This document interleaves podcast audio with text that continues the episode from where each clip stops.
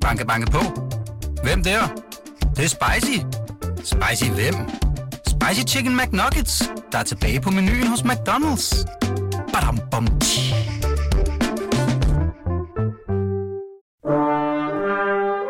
Du lytter til Radio 24-7. Den originale teleradio. Velkommen til Flaskens Ånd med Poul Pilgaard Jonsen. Ja, du siger, den lille rift, du har der på skinnebenet. Mm. Det var ikke mere end det.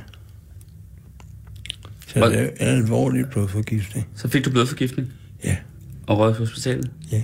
Hvor længe er det siden, du kom hjem? Det var i, lige før jul. Okay. Og så har jeg været rekonvalescent i siden. Ja, for du er 95, ikke? Jeg er stadigvæk 95, ja. Der er nogen, der øh, har kaldt dig den sidste tilbageværende af de ægte, gamle kulturradikale. Ja, Efter Claus det- er død. ja, men det føler jeg også selv. Jeg anser det for en kompliment. Sten Heler, Ja. det er jo navnet. Tak fordi, at øh, vi må komme på besøg. Fordi øh, endnu en gang, så er flaskens ånd faktisk rykket ud af kanappen. Tak for det, for det er meget varmt øh, deroppe i de her dage. Og så er vi draget ikke ret langt væk. Der er faktisk ikke mere end, der er faktisk ikke regulært mere end et langt stenkast. Herover på Frederiksberg Allé, på et hjørne, hvor du bor, og har boet uendeligt længe, ikke? 60 år. 60 år. Sådan. Så jeg har jo taget en vin med, som vi skal drikke. Jeg foreslog dig champagne Ja. i telefonen, og det var du meget begejstret for. Nå. Så nu skænker jeg lige op her. Jeg kan fortælle dig og lytterne om den lige om lidt. Og øhm, sådan. Sten Heler. Hvad skal vi ellers kalde dig, bortset fra øh, den sidste overlevende ægte kulturradikaler? Seksolog? Ja, Nej, psykolog. Psykolog. Pri- Privatpraktiserende psykolog. Altså, du kan kalde dig seksolog, hvis du har lyst. Ja, Det er ikke nogen beskyttet titel. Nej. Psykolog, ja. Men det er din, øh, dit engagement i øh, kønsdebatten, Ja, seksologien, det hvad ved jeg, som har gjort dig så berømt, som du er. Ja, ja, det, det er lidt tilfældigt, fordi jeg kom ind i det ved et tilfælde. Og så, når det viser sig, at man, er, man har succes med det, så fortsætter man jo gerne. Skal vi ikke lige skåle?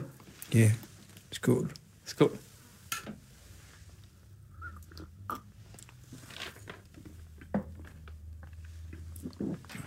Den her champagne, mm-hmm. Kan jeg lige sætte den op, den ser sådan her. Øh, Durdon Bouval hedder det. Og jeg havde aldrig hørt om den, den her champagne før. Nej. At der for nylig, da jeg havde en gæst i, i radioprogrammet, øh, så, øh, så kom importøren af den her champagne sammen med gæsten, mm-hmm. øh, og øh, faktisk også med en kæmpe stor bakke østers, øh, som, vi skulle, øh, som vi skulle spise undervejs. Det var forfatteren, der hedder Palshof. Men, men ham her, øh, den venlige mand, der kom, han hedder Victor Monchamp. Mm-hmm. Og øh, det viste sig så, og han har så taget den her flaske med som en gave, og så sagde jeg, nej, den vil jeg drikke en gang mm. øh, senere i programmet. Og, øh, og så har jeg ringet til ham og spurgt lidt om, hvem han er, og også hvem producenten er. Og han, altså Victor her, som bor i Charlottenlund og har et firma, der hedder Det Franske Vinkort, som han har haft siden 2010. Han, øh, han har boet i Danmark i 21 år, lokket hertil af en dansk kvinde, som han kaldte det. Bortført Ja. af en dansk kvinde. Og øh, om producenten har fortalt han, øh, at øh, det er virkelig en lille producent. De laver kun 9.000 flasker. Mm-hmm. Og de har kun én udenlandsk importør, og det er altså ham her, mm-hmm. Victor Monchamp, der bor i Charlottenlund. Han aftager 3.000 flasker, en tredjedel af produktionen. Så laver de vist også øh, nogle druer, som de sælger til et, øh, et kooperativ. Men han havde været dernede øh, og besøgt den flere gange, kunne jeg fornemme. Og han havde et fantastisk udtryk. Jeg lukker munden og åbner øjnene, når jeg er dernede. Fordi han sagde, at de her mennesker, de var simpelthen så meget i harmoni med stedet, mm. som de vist har haft i syv generationer. Øh, og med sig selv og med vinen. Det er sådan en klassisk øh, brydt natur, tyre, der er stort set indsigt ved den. Der er ingen sødmetilsætning, der er ikke noget som helst. Det er sådan håndværks champagne af en økologisk Ja. slags. Skål. Skål igen. Skal vi ikke klinke? og endnu en gang tak, at vi måtte komme. Og jeg sidder jo i... Øh, vi sidder jo i et værelse, hvor du har dine klienter, ikke? Ja, Og der står jo en freudiansk sofa Ja, lige den- over for mig i sort læder. ja den bliver jo aldrig brugt, men Der, du har ikke dine øh, patienter jo- liggende eller klienter jeg fandt liggende. noget på, på Sarkans Torv. Det er sådan en, der har stået på et pigeværelse engang. Mm. Og så fik jeg betrukket med leder. Men jeg sagde ikke noget andet, end jeg gerne ville have en bragt, så det fik jeg. Mm. Da vi så kommer ind ad døren med den, så siger jeg, Nå, det er ligesom Freud, siger de der to maskendiser. Så det er det. Ja. Jeg tror, der er en klient i alle de mange år, jeg har praktiseret, som har nikket på den. Jeg vil sige, at... Øh, og du har stadig klienter, ikke? Ja, det har jeg. Ikke Det- så tit, fordi man bliver træt. Ja. Det er jo et øh, værelse, der kan virkelig gøre indtryk, for jeg har da sjældent set så mange ting samlet et sted. Og det er også min sou- souvenirbutik. Ja, det må man sige. Og så vil jeg sige, at, øh, at man også godt kan se, at øh, du har, har røget pibe i mange, mange, mange, mange år. Er. Øhm, en maler vil nok sige, at, øh, at de gardin, eller den dør der, og Ja, den har passet. var nok også en, en gardinhandler, som synes, at de her ja. guldede gardiner kunne trænge til, ja, til en ja. udskiftning. Læg vel mærke til det her. Det gør, at vi sidder i et lydstudio, så... Tak. Ah, du har sat sådan noget plastik øh, ja. Ja, ellers kunne vi ikke høre, hvad vi snakkede på grund af trafikken. ah, ude på Frederiksberg Allé. Men det er virkelig... Øh, altså, det er jo, øh, det er jo et fantastisk rum, fordi der er så mange ting og sager. Ja, Og øh, det er malerier, det er småting, det er alt muligt. Og så lagde jeg mærke til, da jeg kom ind, at op på din reol, der, der står et billede af PH. ja, En tegning af PH. Paul det, Henningsen. Det, jeg fik sendt, et, jeg fik sendt på et vist tidspunkt, øh, det er formodentlig PH. Og det er jo din far. Ja, Din er- biologiske far, Ja, det fandt jeg ud af. da du var 29, ikke? 28. 28. Og det er jo derfor, at det er så oplagt, øh, eller det er også en grund til at kalde dig den sidste ægte kulturradikale, fordi det er ikke kun det frisind, du har prædiket, øh, om man så må sige for dig selv, men du har jo sådan set den genetiske arv med dig, ikke? Helt sikkert, det mærker jeg jo også. Og så blev jeg jo opdraget i hans ånd, fordi min mor vidste det jo godt. Ja, hun vidste godt, at ja. øh, jeg selvfølgelig, hvem der havde besvanget hende. Ja, det var nok hendes utryggelige ønske, hun gerne ville have et barn med ham. Hvorfor, Så tror du? efter, ja, hun beundrede ham meget. Hvordan fandt du ud af det, at det var ham? Fordi din mor havde en anden mand, som du troede var din far, ikke? Ja, det troede jeg. Øh, ja, altså, min mor havde truffet PH på en rejse. Hun skulle til Dresden sammen med en veninde. Og der var Paul Henningsen og hans kone med. Og der blev hun altså meget betaget af ham. Og så på en eller anden måde. Jeg ved ikke, hvor meget forhold de havde, men det må jo have været lidt, fordi sådan lige ramme plet med en enkelt gang, det er jo ikke så nemt. men efter sine blev jeg lavet i en, i en høstak ved Roskilde. I en høstak ved Roskilde? Ja. ja. Og hvordan fandt du så ud af, at han var din far? Ja, altså min officielle far, han skred, da jeg var cirka 10 år. Mm. Og så dukker Paul Henningsen op på den måde, at han inviterer os til øh, julefrokost. Hver juleaften var vi til frokost på Frascati inde på Rådhuspladsen. En restaurant der? Ja, Ja. og øh, vi var også ude at besøge hans mor, Agnes Henningsen, som har broderet det tæppe, der er på væggen der. Mm. Og jeg tænkte ikke over, særligt over det. Og så var der, da han blev skilt fra sin kone og gift med Inger Henningsen, så blev vi inviteret hver juleaften, som de eneste. Så vi sad altså fire mennesker Mm. hos PH, Paul- hans nye kone, din Ja. mor og dig. Ja. Mm. Og jeg tænkte ikke over det, men på et eller andet tidspunkt, så slog det mig, hvad, hvad i hele hule helvede laver jeg her? Altså, hvad er det, der gør, at han bliver interesseret i at ofre sin juleaftens, selve sin juleaften på os? Og så gik jeg til min mor og sagde, er Paul min far? Og så sagde hun, nej, nej, nej det er han ikke. Så, sagde- så jeg, hold nu mund for fanden. Du, det, du, må, der må være en forklaring på, at han interesserer sig for os to. Nå ja, det var, det var, sådan var det.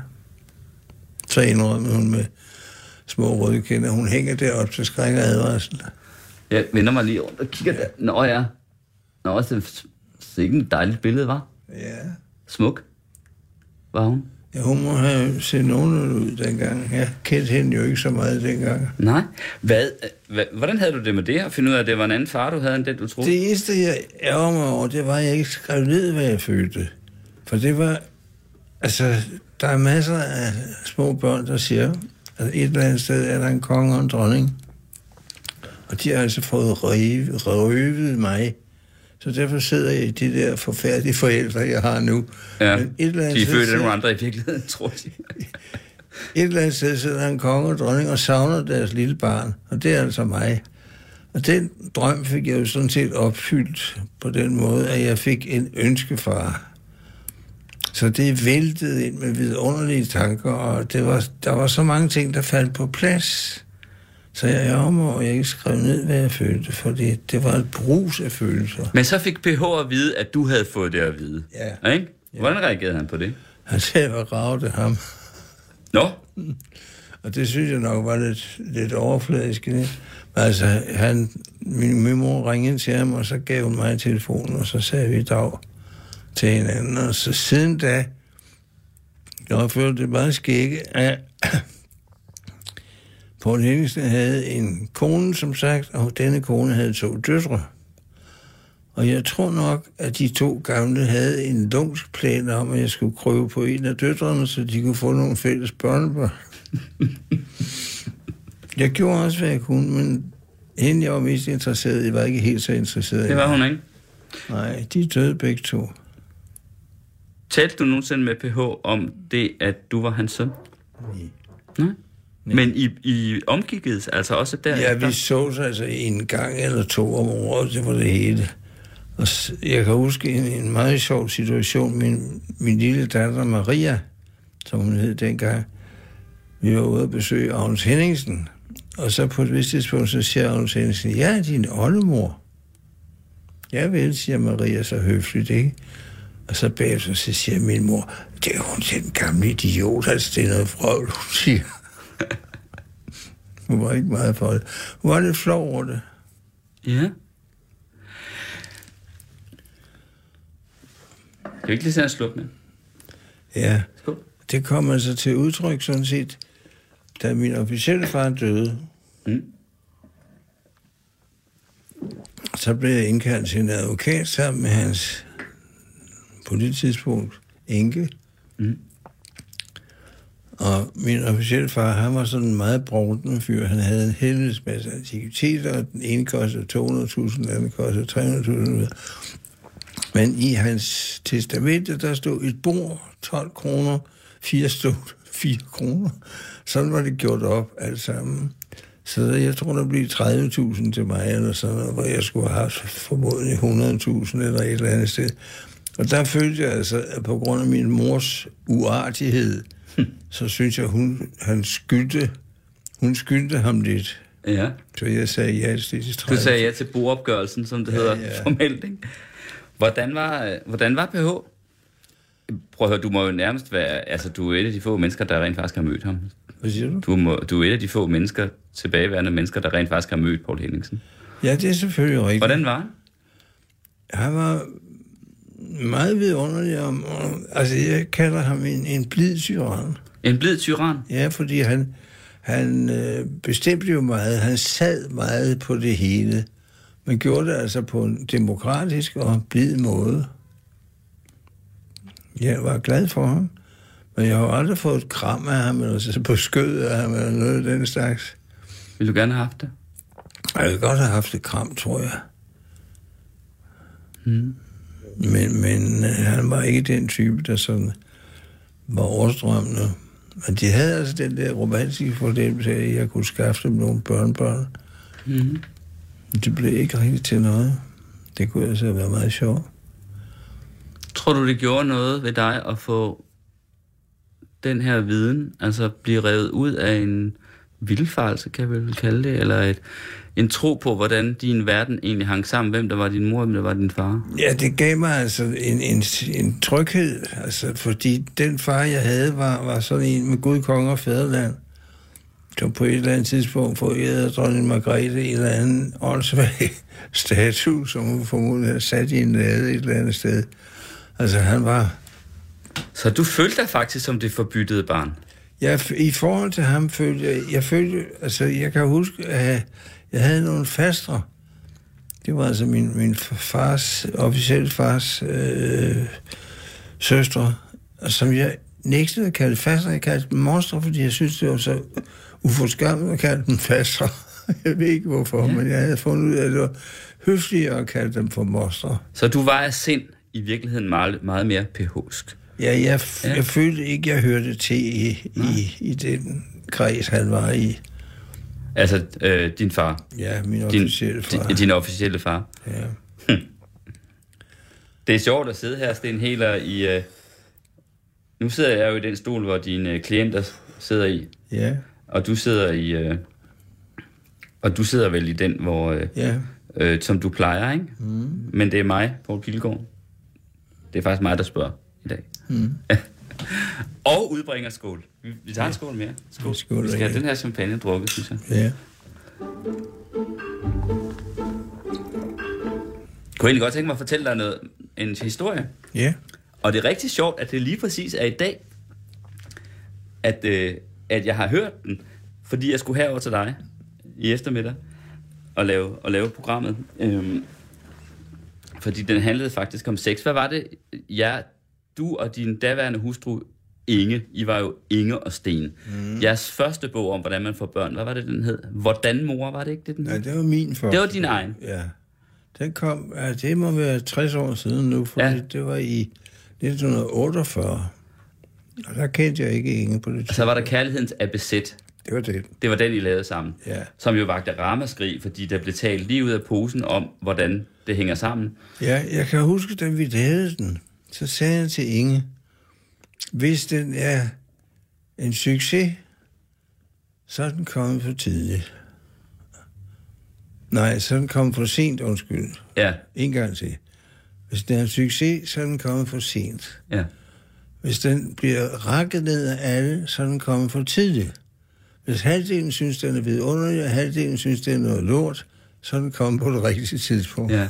Og sådan var det vel? Sådan var det.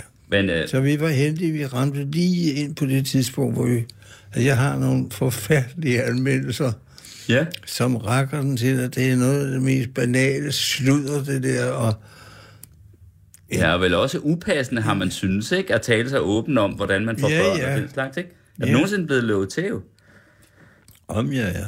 Er du det på grund af, af dine Nej, det var, aktiviteter? på grund, det var på grund af Ekstrabladets øh, brevkasse. Så- Ja, for I havde jo den der sexbrevkasse i mange, mange år. Ja, ikke så mange år, men vi havde den i en del år. Og Den vagte i hvert fald opmærksomhed. Ja, det gjorde den. Hvad hed den? Den hed Inger og Sten, eller Den hed Spørg Ingersten. spørg Inger og øh, der fik vi, altså der vi været sådan, om du siger, på højden, så fik vi mellem 60 og 80 opringninger om dagen, anonyme opringninger, der lovede os til tæv og mor, og jeg ved ikke hvad, Mellem 60 og og 80. opringninger, mm. anonyme trusler, mm. Ja, om, test, om dagen. ja, er, det- er det rigtigt? Ja, Ja. undskyld mig, men det er rigtigt. det var dog helt vildt. Jeg talte dem op en gang, men så, så lavede jeg et mærke, sådan, så man kunne gøre det. Det var folk, der var farvet over, I skrev om, øh, nu Ja. ved jeg ikke, hvilke ord I brugte, om man skal have pik og kusse dengang, øh, men Det gjorde vi aldrig. nej. Øh, der var også en, der mødte op med et, et oversæt, jeg kan være ville skyde mig. Her? Ja, Nå. der er boet inde ved siden af. Men hvad sagde du ham? Ja, jeg gik og snakkede med ham, og så gav han sig til at tude. Altså det, der var tale om, og det var jo det, som vi lagde vægt på, det var, at det er jo mennesker, som synes, at vi er taktløse. Mm. Inger og jeg, fordi vi fortæller det her, det kan være skæg. At sex kan være sket. Ja, ikke? Og Ja. ja. disse mennesker, det havde det formodentlig ikke særlig sjovt.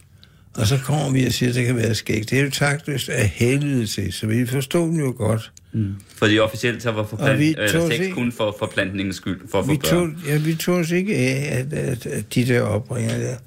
Og de ringede også som op, så min, min datter tog telefonen, så spurgte jeg, om hun havde hår på fisen og sådan nogle ting, mm. ikke?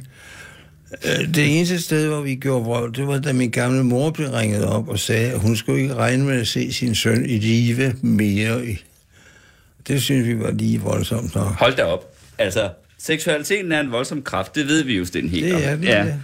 Og champagne, i den bor der en dejlig kraft nogle gange, så derfor så sender jeg Ja. lige et helt glas herover til dig. Værsgo. Tak for det. Nu vi sidder i konsultation. Og nu er det så lige, jeg tror, jeg skal få fortalt den der historie, som jeg synes var så sjov, netop Ja, fandt sted jeg i dag, når vi nu snakker om, om det øh, med, at øh, jeres provokerende budskab var, at sex ikke kun var forplantning, men også kunne være sjovt. Det er simpelthen min søn i morges, og han er fem og et halvt år. Mm-hmm. Og øh, han, øh, jeg ved ikke, hvorfor det lige kom nu. Jeg har faktisk ikke sådan talt om, hvordan man får børn med ham, for jeg har tænkt, det nævner han nok på et tidspunkt, når han vil snakke om det. Og det har han så ikke gjort. Det, det er sent.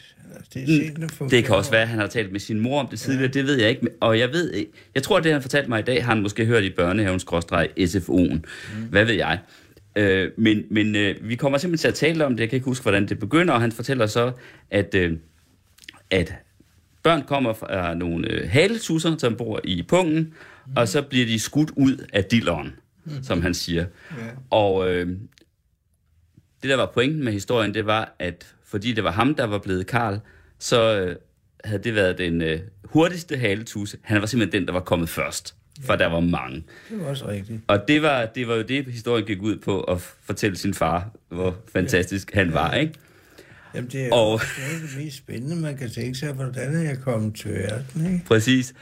Men så er det jo så, jeg ved ikke, hvordan vi så får det i snak, men så øh, er det noget med, at han, øh, jeg kan ikke huske, hvordan det egentlig kommer, men det er i hvert fald, pointen er, at, at det er smartest, hvis dilleren er stiv, mm. hvis man skal have skudt de der øh, ind, øh, hvad hedder det, haletusser ind i, i moren, ikke? Ja. Og, øh, og så... og så siger han, ja, det er jo ligesom en kanon, siger han så. Mm. Tænk lige en kanon, som bare hang helt slap ned mod jorden, mm. hvis man skød den af. Og så brød han ud i en altså latter, der var helt vildt. Var virkelig morsomt. Og jeg kan jo lige se det for mig, der ligner en vittighedstegning med sådan en kanon, der hænger slap mod jorden. Hvor meget, hvor meget værd ville den være, ikke? Ja, ja. Det grinede vi af. Og der slog det mig jo, altså for ham er sex jo bare kun sjovt. Altså, jeg ved godt, han ikke forstår alle implikationer af det, men udgangspunktet er det. Jamen, altså, hvordan må han lave til den alder og et par år før endda? Altså, han lavede til børnehavebørn. Den første, Den hvordan første mor? bog fra 1948. Ja. Så den er lige til ham. Hvordan fandt du egentlig på, at du ville skrive den? Jeg var sekretær for Ellen Hørup, som var den berømte Hørups datter. Mhm. Og der læste jeg i et blad en børnehavelærerinde, der hed Søren, hvad hed hun? Rasmussen. Sonja Rasmussen, ja. Hun snakkede om, at det var nemt nok at fortælle børnene om de der ting, men hun manglede tegninger, der kunne illustrere det. Mm. Fordi det ville blive sådan nogle underlige dogentegninger. Jeg tror sådan det ikke, hun havde ret. Jeg tror, børnene ville være ligeglade med, om det var nogle dogentegninger.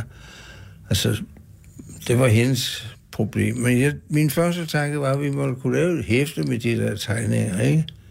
Altså, det, gik sent, det er meget, meget sent gået op for mig, at jeg hele tiden er gået ind der, hvor jeg synes, der manglede noget. Mm. Og her mangler hun altså nogle tegninger, og jeg siger så, vi må kunne få en tegner til at lave de tegninger. Og så kom det næste, at når vi nu havde lavet de tegninger, så var det logisk at skrive på siden overfor, hvad der skulle siges til tegningerne. Så på den måde blev den til. Min mor havde en gammel skrivemaskine. Den var så gammel, så når man havde skrevet et eller andet, så måtte man løfte valsen for at se, hvad man havde skrevet. Mm. Og det bag hendes ryg, der skrev jeg altså så, hvordan men hun anede ikke noget som helst, før bogen kom. Hvad sagde hun til den? Ja, hun tog det meget roligt. Gjorde hun det? Ja, det var ligesom Så har man alligevel været lidt cool, din mor. Ja, min, min mor... Altså, det var jo sådan set et forræderi over for min mor at lave den bog, ikke? Fordi det betød jo... Altså bag hendes ryg, ikke? For det betød jo, at hun havde ikke givet mig nogen oplysninger. Mm. Det meget skægge er nemlig, at den dreng, der fortalte mig om de der ting, Hvordan man får børn. ja, jeg kan huske, jeg kan vise dig over på Kastanjevej, den flise, vi stod på, da han fortalte det. Kastanjevej. Ja. Der Altså, jeg bor, på, jeg bor på hjørnet af Lindevej og Gamle Kongevej. Ja. Lige der. Og Kastanjevej, det er jo tværvejen, Ja, der går. Ja, ja. 50 meter ned. Ja, 100 meter ned. ja. Har du boet der? Ja, jeg boede på Kastanjevej nummer 18. Nå. Der boede jeg fra jeg var 5 til jeg var 10 eller sådan noget. Så du var simpelthen færdig til det her kvarter altid? Ja, jeg er født på Henrik Ibsens vej. Nå. Eller- Og hvad, Og den flise der, du så kan Ja, det udpege, kunne- det kunne det må du udpege. en dag. Og jeg tror, det er, er, de fleste mennesker vil kunne udpege lige præcis, hvornår de fik det der at vide. For det er jo ikke uvæsentligt at få at vide, hvordan man er kommet til verden. Kan du huske, hvad du fik at vide? Ja, jeg, jeg kan huske, at jeg fik at vide, at det var noget med at stikke den indenfor og sådan noget. Ikke? Ja. Jeg kan sådan set ikke huske indholdet så meget, som, at det overvældede mig at få det at vide. Det var en lidt ældre, ældre dreng, der boede overfor, der fortalte mig det. Kanon. Ja. Skål. Men jeg tror faktisk, hvis man spørger folk, så vil de sige, ja, de kan godt huske, at de fik det at vide. Skål, Sten Heler. Tak.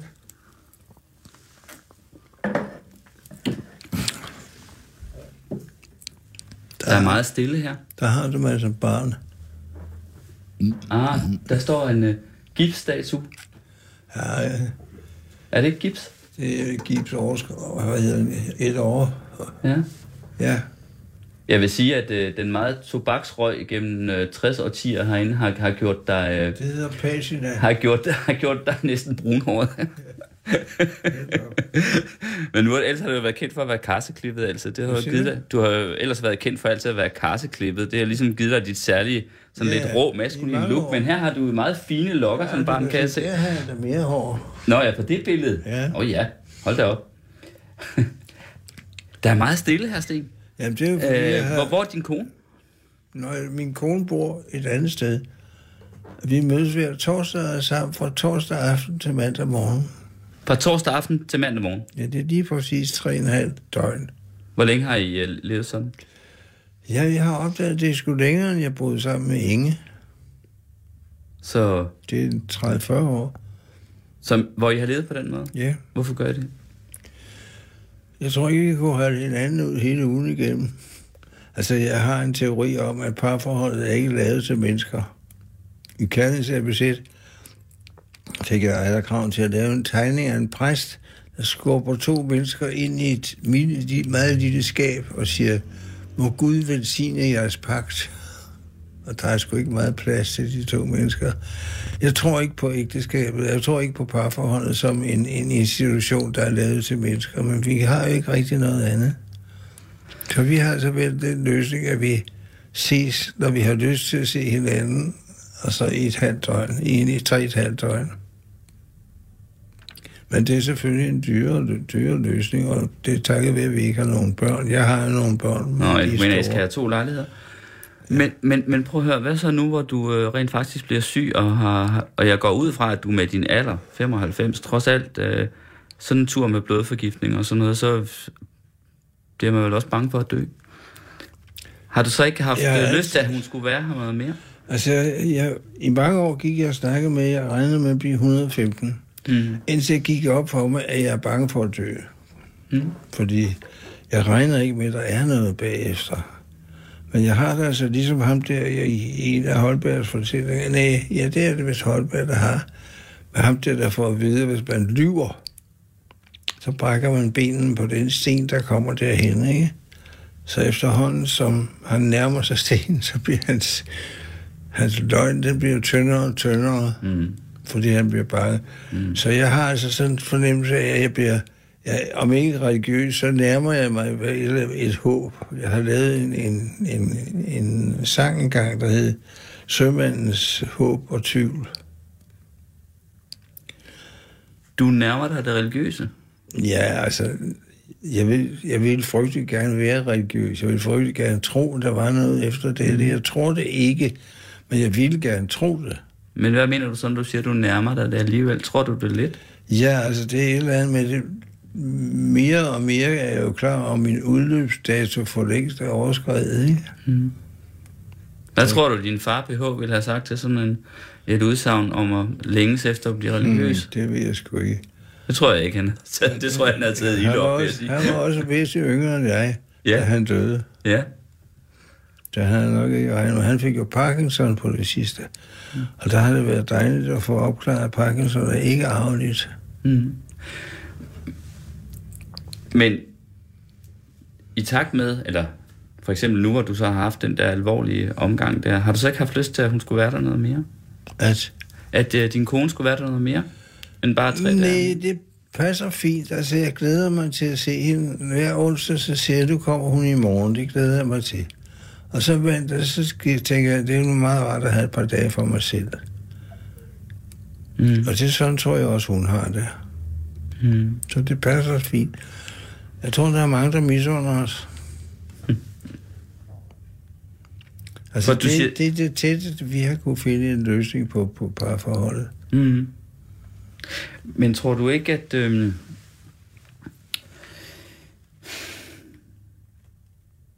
ja, hvordan skal man sige det?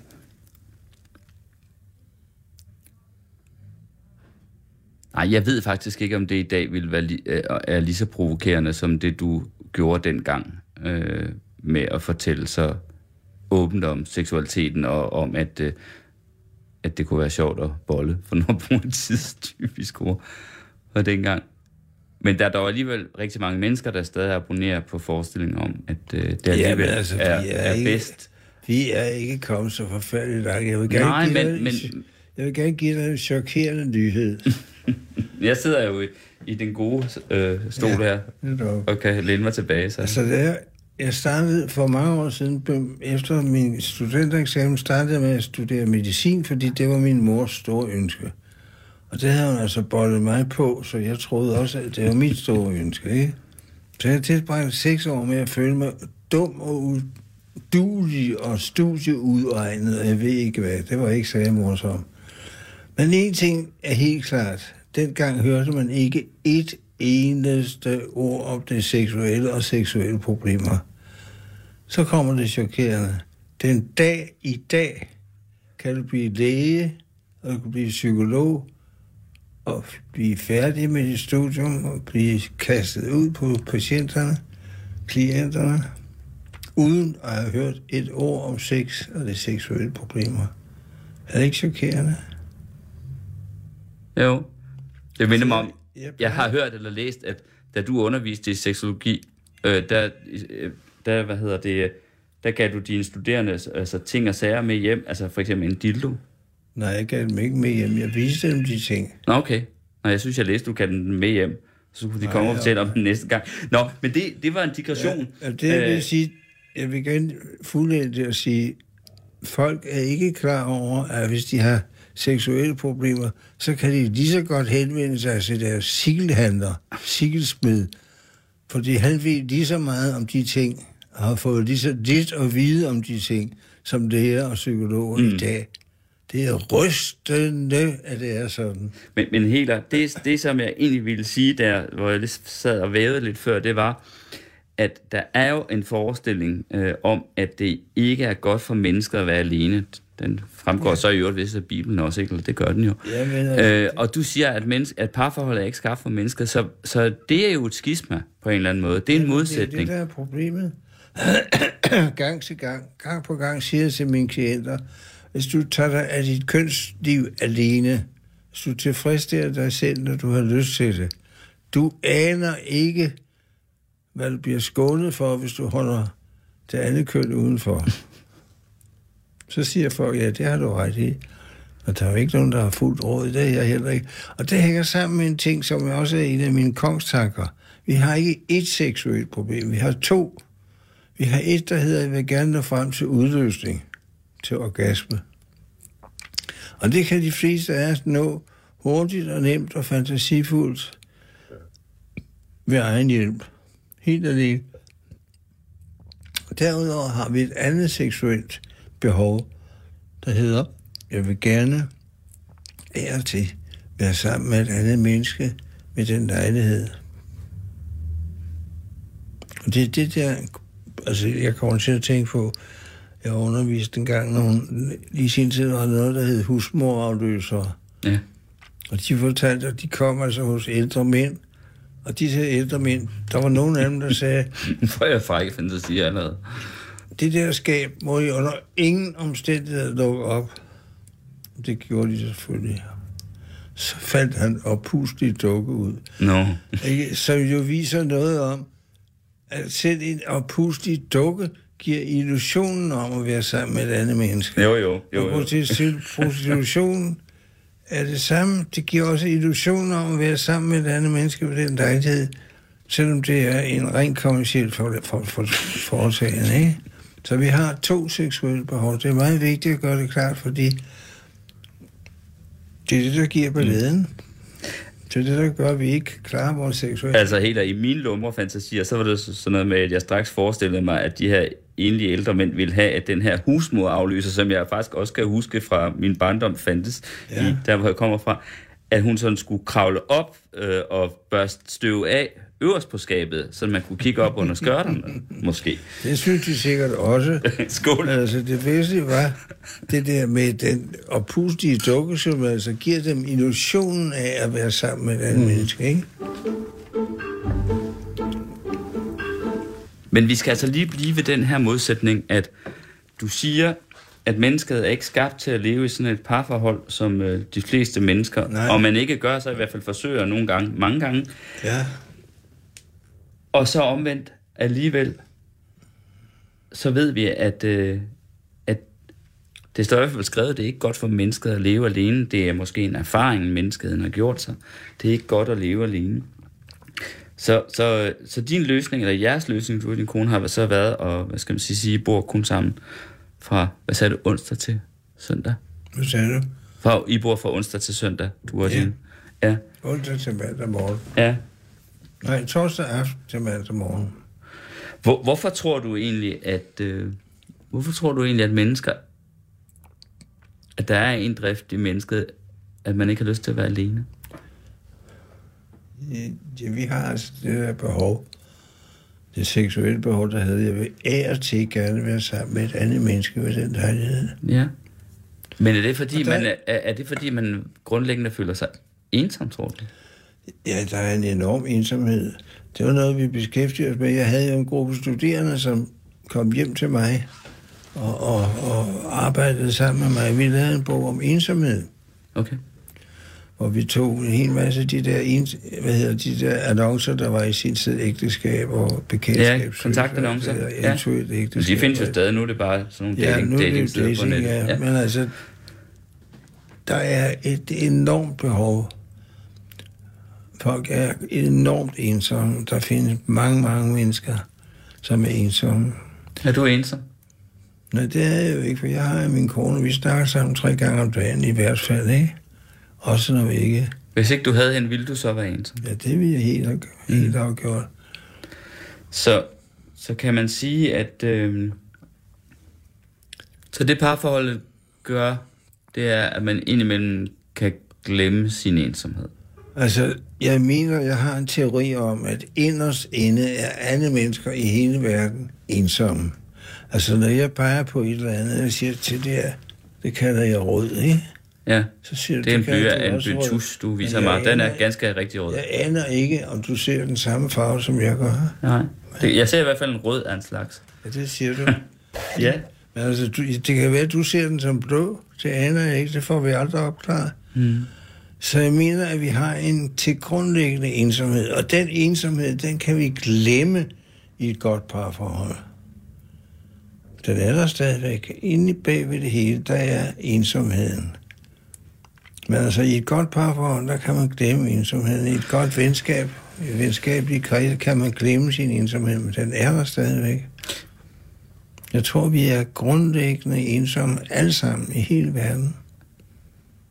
Du har haft mange, øh, har haft mange par i terapi også, ikke? Du har, du fungeret som, du har fungeret som parterapeut også, Ja, ja. ja. Jeg må indrømme, jeg har sådan en, jeg kender mange, der har været i parterapi. Jeg tror ikke, jeg kan udpege et eneste par, hvor jeg synes, at det har hjulpet. Det er godt. Hvad tænker du? Altså, jeg vil også tro, jeg har hjulpet en del par til... Nej, jeg sagde faktisk, nej, jeg sagde faktisk det modsatte. Jeg sagde, jeg kunne ikke udpege et eneste par, Som hvor, hvor, hvor, jeg, ja, hvor jeg synes, at det egentlig har hjulpet. Nej, Men nu er, altså, det kommer jo mine på... personlige statistikker er jo heller ikke nogen. Nej, eller- Eller... men altså, folk kommer jo til mig som par, så siger jeg, er det en advokat, jeg har brug for, eller er det en psykolog, jeg har brug for? Mm. For de kan være så langt ude, så det er virkelig en advokat, de har brug for, ikke? Hvad, Hvad er det mest gennemgående problem? Det er sgu meget forskelligt. Mm. Men som regel er det et eller andet med, at man har så svært ved at respektere, at den anden mener noget andet, end man selv gør. Altså, hvis du ser et par ude på en café eller sådan noget, et ganske ny sammensat par, en ung mand og en Ja. pige, ikke? Så siger han, hvad vil du have? Så siger han, jeg vil gerne have en rød sodavand. Så siger han, det vil jeg også. det er sådan bliver det sgu ikke ved. Han vil hellere have en bajer, ikke? Men altså, i, til at begynde med, ikke? Altså, jeg kan huske, Inger og jeg, vi gik og købte, købte øh, sardiner i olie, fordi vi var klar, at den anden havde sådan en ædel smag med hensyn til sardiner i olie. Så vi ville ikke have dem der, de der billige tomater. Vi ville have dem i olie, indtil vi tilstod over for hinanden. Vi kunne bedre lide sardiner i tomat. det er sådan nogle åndssvage ting, man gør. Men altså, det der med at respektere, og det er så forfærdeligt svært, at respektere, at den anden synes noget andet, end man selv gør. Mm. Det er næsten ikke til at, at overvinde Man kan ikke overvinde, at den anden rent faktisk oplever verden på en anden og ting måde. på en anden måde end en selv. Ja. Mm. Altså, det, vi er jo ikke, altså, nogen går og snakker om fornuft, og den, den gode fornuft og alt muligt. Vi er ikke fornuftsvæsener. Den dag, vi opdager, at vi ikke er fornuftsvæsener, så er vi væsentligt mere fornuftige. Mm. Den udtalelse, det er så den anden i dag, tror jeg, Sten Heler, som din far, PH, din biologiske far, PH, ikke vil have brugt sig om. Er For han synes jo i den grad, at mennesket Jamen, troede på, at altså, mennesket var et det, det, er få, fornuftsvæsen. det er en af de få ting, vi er uenige om. Han Ja. ja. troede også på fornuften, det gør jeg ikke. Nej. Det er rigtigt. Det har du fuldstændig ret i. Hvad skal folk så gøre for at, at kunne leve sammen, når de rent faktisk har svært ved at acceptere, at den anden kan se verden eller ting på en anden måde, end de selv gør? Ja, det er så svært. Altså, fordi det, jeg mener, er det rigtige. Det, jeg ser, er jo det rigtige. Så den anden er jo lidt åndssvagt, at de ikke ser det på samme måde, ikke? Mm. Men hvad har du så kunne lære dem, eller fortælle dem, når Ja, de er kommet her? det- det- og siddet i det den her sidder- stol, eller har der gået fra, at der også har været en anden, og det, det det sidder- bare terapi, de skulle næppe sidde på skødet af hinanden. Det sidder meget, meget fast. Det der med, at man skal mene det samme. Og det gør man altså, ligesom med de røde sodavand til start, men det bliver jo ikke ved. Og så opdager man, at forskellige, på forskellige punkter, så gælder det om at arbejde med det. Mm. Vi indførte jo på et vist tidspunkt det, vi kaldte bestemme uger. Bestemme uger. Ja. Altså du og din kone, eller? Ja. Ja. Og vi skiftede så til at bestemme en uge ad gangen. Okay. Altså bestemme hvad? Hvad som helst. Nå, Altså, så jeg kunne... hvad jeg skulle have til aften, eller? Ja, hvad jeg skulle eller vi skulle drikke champagne, skal vi skal Ja, vi tage en. Eller, hvad- eller hvad hedder det? Hvad skal vi sige i fjernsynet? Altså helt til sådan nogle praktikaliteter, om vi skulle se Mm. fjernsynet. Hvad skal vi se i biografen? Hvad skal vi have til middag? Hvem skal vaske op? Hvem skal dit? Hvem skal det? Skulle den samme så bestemme en hel uge, alting? Ja, altså, jeg kan ikke sige til min kone, du må ikke gå på arbejde, vel? Det, det er for meget. Altså, men inden for rimelige grænser bestemmer man. Og det er meget, meget lærerigt. Og det kan komme helt derud, hvor min kone og jeg sidder og ser på fjernsynsprogrammet, og så siger hun, jeg vil altså gerne se det der, og jeg siger, jeg, jeg vil gerne se det der. Men det er min bestemmeuge. Men så kan jeg sige, jeg synes at kunne mærke, at du gerne vil se det der endnu mere, end jeg vil se det der. Så jeg bestemmer, at vi ser det, du Ah. gerne vil. altså, der kan det komme ind, ikke? En sød bestemmer, med andre ord. Jeg kan love dig for, at det der bestemmeuge har for nogle mennesker været en oplevelse. det er simpelthen et råd, du har givet videre til folk, du har haft i terapi. her. Massevis. Jeg har også skrevet om det. En af de mest markante udtalelser, du er kommet med, det er den her med, at mange parforhold består ikke af en mand og en kvinde, men af en mor og en søn. Ja. Det er rigtigt. Og der er en anden, som jeg er- er endnu mere stolt af, fordi det, det er så opklart. Altså, hvis du ser på, altså, også på, i fjernsynet vil du se masser af gange, hvor det helt afgjort af konen, der bestemmer. Og han er en sjov, lille- et sjovt lille barn, som hun dirigerer, ikke? Mm. Det er ikke usædvanligt. Men en anden, som jeg også er optaget af, det er, det ser ud til, at der i mange parforhold foregår en magtkamp. Og hun på alle måder prøver at sætte sig på ham. Og hader ham, hvis det lykkes. Mm. Det er en sætning, som mange kvinder har nikket til. Altså, de får en mand, fordi han er en vidunderlig psykopat og pragtfuld og charmerende og sådan noget, og så vil de gerne afrette ham. Og så så lykkes at få ham ned med nakken og blive hans mor. Så er de sgu ikke glade for, for de ønsker ikke en mand, der er mor, som de er mor for. Sagde du lige, at de fik en, en dejlig psykopat? Var det det, du sagde? Ja, kvinder har en, en forkærlighed for psykopater. Okay. Det er da også noget af et øh, udsagn. Ja, og de er også, altså de er samtidig karakteriseret ved, at de er meget charmerende. Er der noget psykopatisk i dig? Masser. Hvordan? Jeg vil sige, ja, det der hedder en veltilpasset psykopat. En veltilpasset psykopat? Ja, det er det udtryk, jeg selv har opfundet. Hvor- Hvordan er du? Ja, det vil sige, at jeg øh, holder mig inden for rimelighedens grænser, men er selvrådig og dominerende og egoist på mange punkter. Jeg prøver at lave noget, der hedder sund egoisme, Mm. og det vil sige, at man sørger for, at man selv har det godt. Og når man selv har det godt, så får man et overskud til at være noget for andre. Det er det, jeg kalder sund egoisme. Og du tror, Det er kvinder længes... Ja, du må lige, du Ja. må lige have det sidste med, nemlig fordi det forkerte, det er hende, der siger, lad mig sige, min mand har det godt, og mine børn har det godt, altså har jeg det godt. Altså hun vender op og ned på det, ikke? Men det, du sagde, det var, at kvinder vil faktisk gerne have sådan en, hvad skal vi kalde det? Ja, de, de falder for psykopaterne, mm. samtidig vil de heller ikke giftes med, men samtidig vil de giftes med, og så prøver de at afrette dem. Ja. Ikke? Altså, det er nok vigtigt, at vi får sagt her, at det er jo ikke sådan en psykopat, at, hvad hedder det, Peter Lundin-typen, der, der slår folk ihjel og skærer dem op. Men, men, men du siger en, en egenrådighed, øh, en, en øh, selv, en, hvad hedder det, en, Selvpromovering. ja, det vil man gerne have, og det kan i virkeligheden være en fordel, siger du, øh, for alle parter.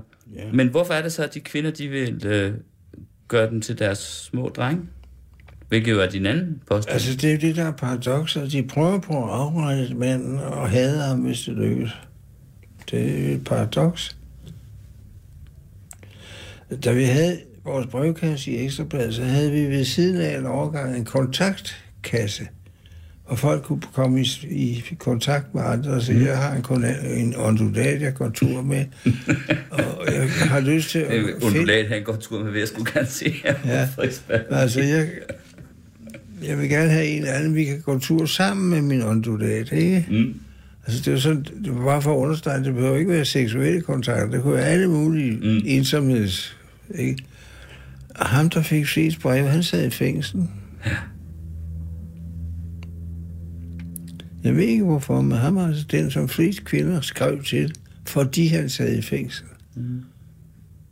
Men hvorfor tror du, at du har kunnet styre din, øh, skal vi kalde det, psykopati? Lille Ja, ja. psykopati. Hvorfor tror du, du har kunnet det? Ja, det er det, jeg Eller gør. hvordan? Det er det, jeg siger, det er ved at tilpasse mig. Ja. Men den evne har du så haft. Ja, altså...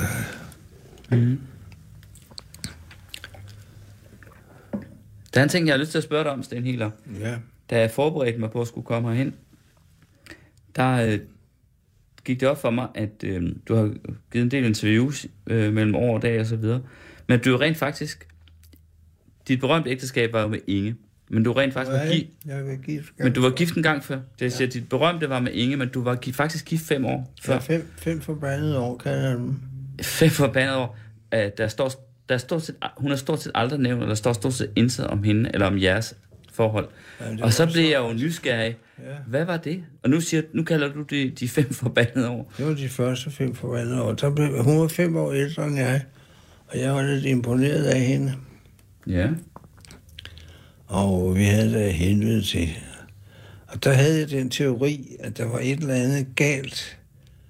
Ikke med hende og ikke med mig, men i vores forhold. Så jeg blev der i de fem år for at prøve at finde ud af indtil jeg opdagede, at det var faktisk hende, der var vanskelig.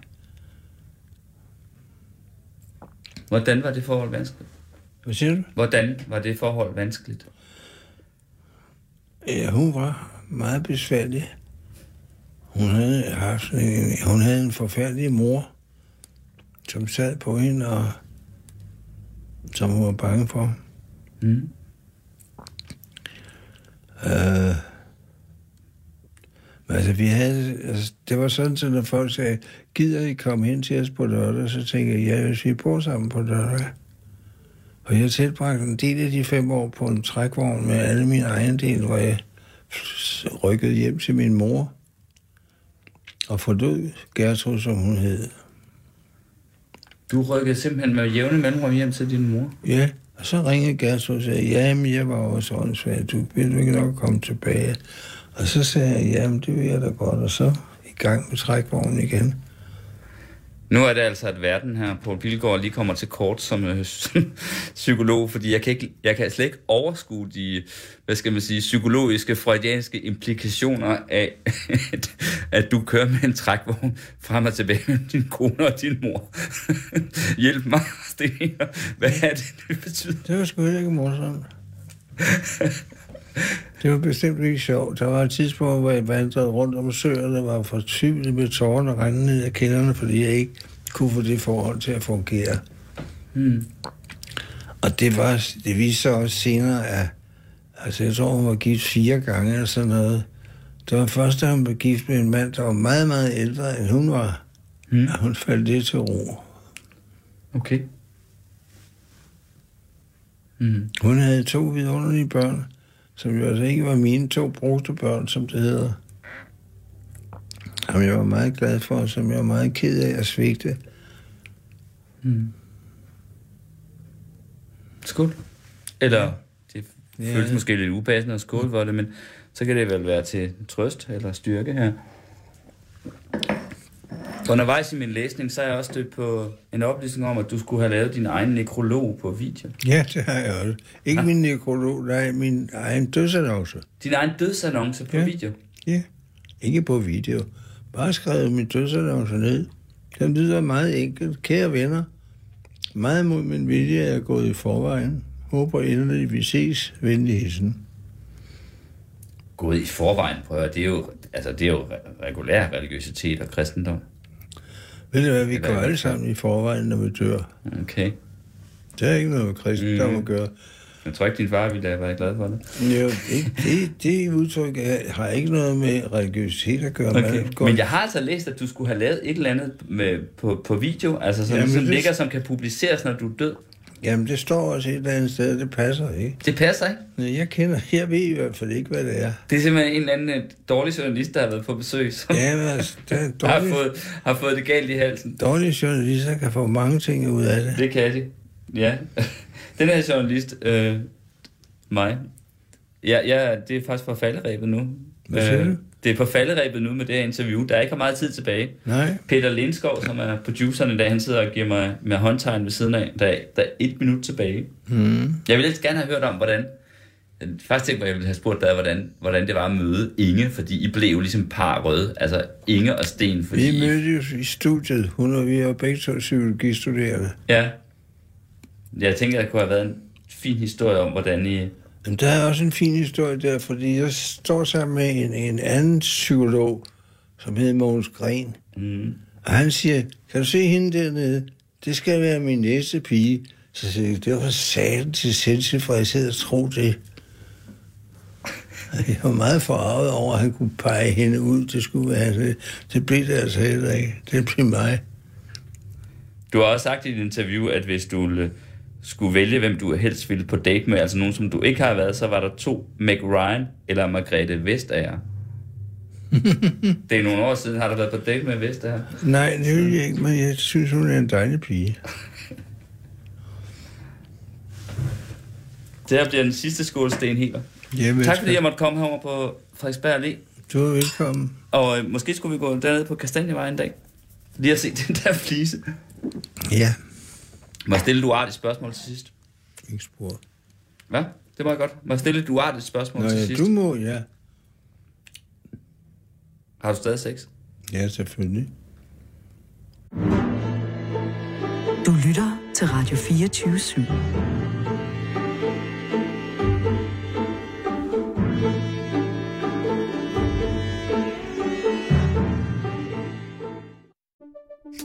Banke, banke på. Hvem der? Det, er spicy. Spicy hvem? Spicy Chicken McNuggets, der er tilbage på menuen hos McDonald's. Badum, bom, tji.